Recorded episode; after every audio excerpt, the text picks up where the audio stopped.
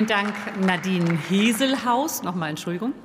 Wir, ich schließe die Debatte und wir kommen zur Abstimmung über den Antrag der Fraktion Die Linke auf Drucksache 4664 mit dem Titel Energiesoli für Spitzenverdienende Vorschlag der Wirtschaftsweisen umsetzen. Wer stimmt für den Antrag? Das ist die Linke. Wer stimmt dagegen? Das sind alle übrigen Fraktionen. Enthaltungen keine. Dann ist der Antrag abgelehnt.